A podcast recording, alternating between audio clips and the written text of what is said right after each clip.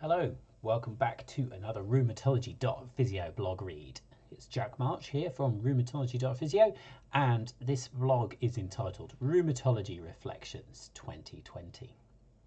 A little bit of a favour to ask first. Um, I have a new Facebook page for all things rheumatology.physio.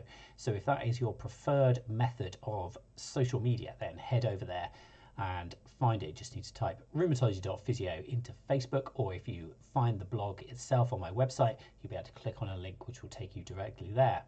Give it a follow, and all the information that you may wish about projects coming from um, rheumatology.physio will be posted there in a timely manner. So, on to today's blog.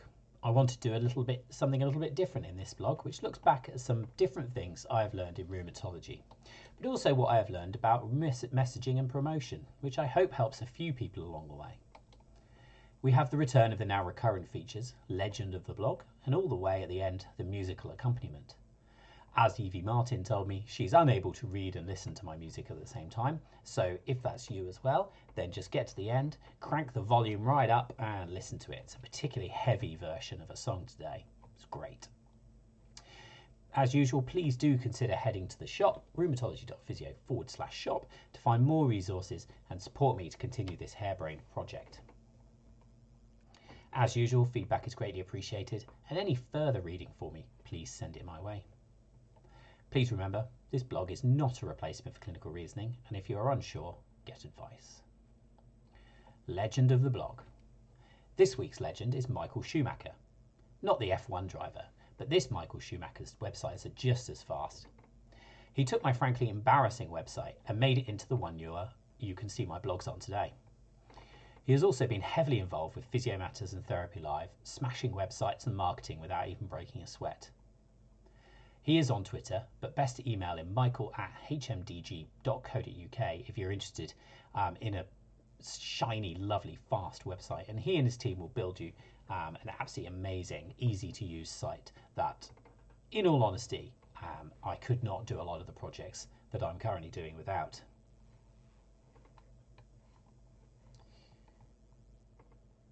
Introduction. I learned a lot in 2020. I think we all did a lot of rheumatology, myself, and also promotion messaging. I've written some of the reflections here, and hopefully there will, are some things to learn and evaluate for your own projects. We will cover women compared to men in axial spondyloarthritis, polymyalgia rheumatica, posting regularly, and spending money. So, women compared to men in axial spondyloarthritis. For as long as I can remember, I have known that men and women are different in the context of axial spondyloarthritis. It is, however, one of those things that was just intuitive knowledge. I saw any patients in clinic and made that conclusion. I never then really did anything about it. It was only when I started teaching and Brightspark MSK therapists called me on the lack of detail provided that I realised the depth of my ignorance. Luckily, in 2020, a few things went my way. First, it turns out this is also much of the rheumatology community's position, as well as work was underway to improve Second, there was a webinar set up with the title Women and Axial Spondyloarthritis. It was truly excellent and added some real detail to the differences, which enabled me to write an entire blog and create a new section for my courses. Result. I have said it a few times, but I am so grateful to ARMA and their presenters. Thank you. I've provided a summary of that blog as a slide.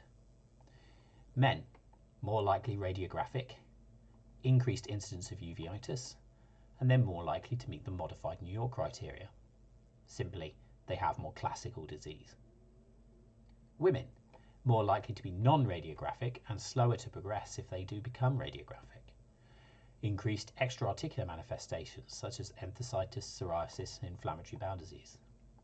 And they have a greater subjective disease activity, widespread pain, and work productivity loss. Polymyalgia rheumatica I put this blog into this because it marked the first time I think I saw results of posting regularly. It was the seventh in seven weeks, and I was beginning to struggle with motivation and ideas. Fortunately, Professor Dasgupta's webinar was 11 out of 10 good, and I pushed myself to write the blog to get it out on schedule. The promotional tweet alone reached 15,000 plus accounts and coincided with an increase in course bookings through my shop. This relit the fire in my brain that if I kept up providing good information therapists wanted, I could keep the lights on and feed myself with CPD materials. Not literally, obviously. This hasn't always been plain sailing. I've had to cancel courses through COVID restrictions and, more embarrassingly, remote courses because no one booked on. I like to think my work is of sufficient quality, so certainly something else was the barrier to this. I suspected visibility might be the issue. Posting regularly. I made the decision to post a blog every week once my new design website, courtesy of Michael, was up and running for a few reasons. Mostly I wanted to increase visibility of my work to maximise the number of people who learn from it, but of course so that more people would land on my site and hopefully find their way to the shop. Shameless plug, go to the shop, it genuinely keeps the lights on. An unexpected benefit of this regular posting is that it has re- reignited my enjoyment of seeking out learning opportunities, writing, and engaging on Twitter about clinical topics. No longer is it a chore each week. In fact, I was a little irked at taking a week off writing for Christmas. The regular posting has generated a little following of regular readers, supporters, retweeters, and engagers, which is really awesome. Not everyone creates learning materials and such, and I don't know if they are quite aware of the impact of a thank you or tagging a colleague slash friend has on the creator. It really is fantastic to receive the feedback and do more and do it better. Thank you to anyone who engaged, shared, or feedback in 2020. Spending money. Free CPD is rife these, day, these days. I should know I'm involved in creating an absolute heap of it Physiomatters, Therapy Live, this website. And it is very easy to bounce from free webinar to free webinar. A few things I notice when I pay compared to, to attend for free. It focuses the mind. I tend to drift if it's free. I don't seem so invested, which is ridiculous because, of course, cost does not necessarily reflect quality. More than that, though, it makes me feel supportive of the creator slash presenter. I've resolved to engage with paid content after attending a free event, where possible, leading me to have spent not an insignificant amount of money on CPD in the last few months.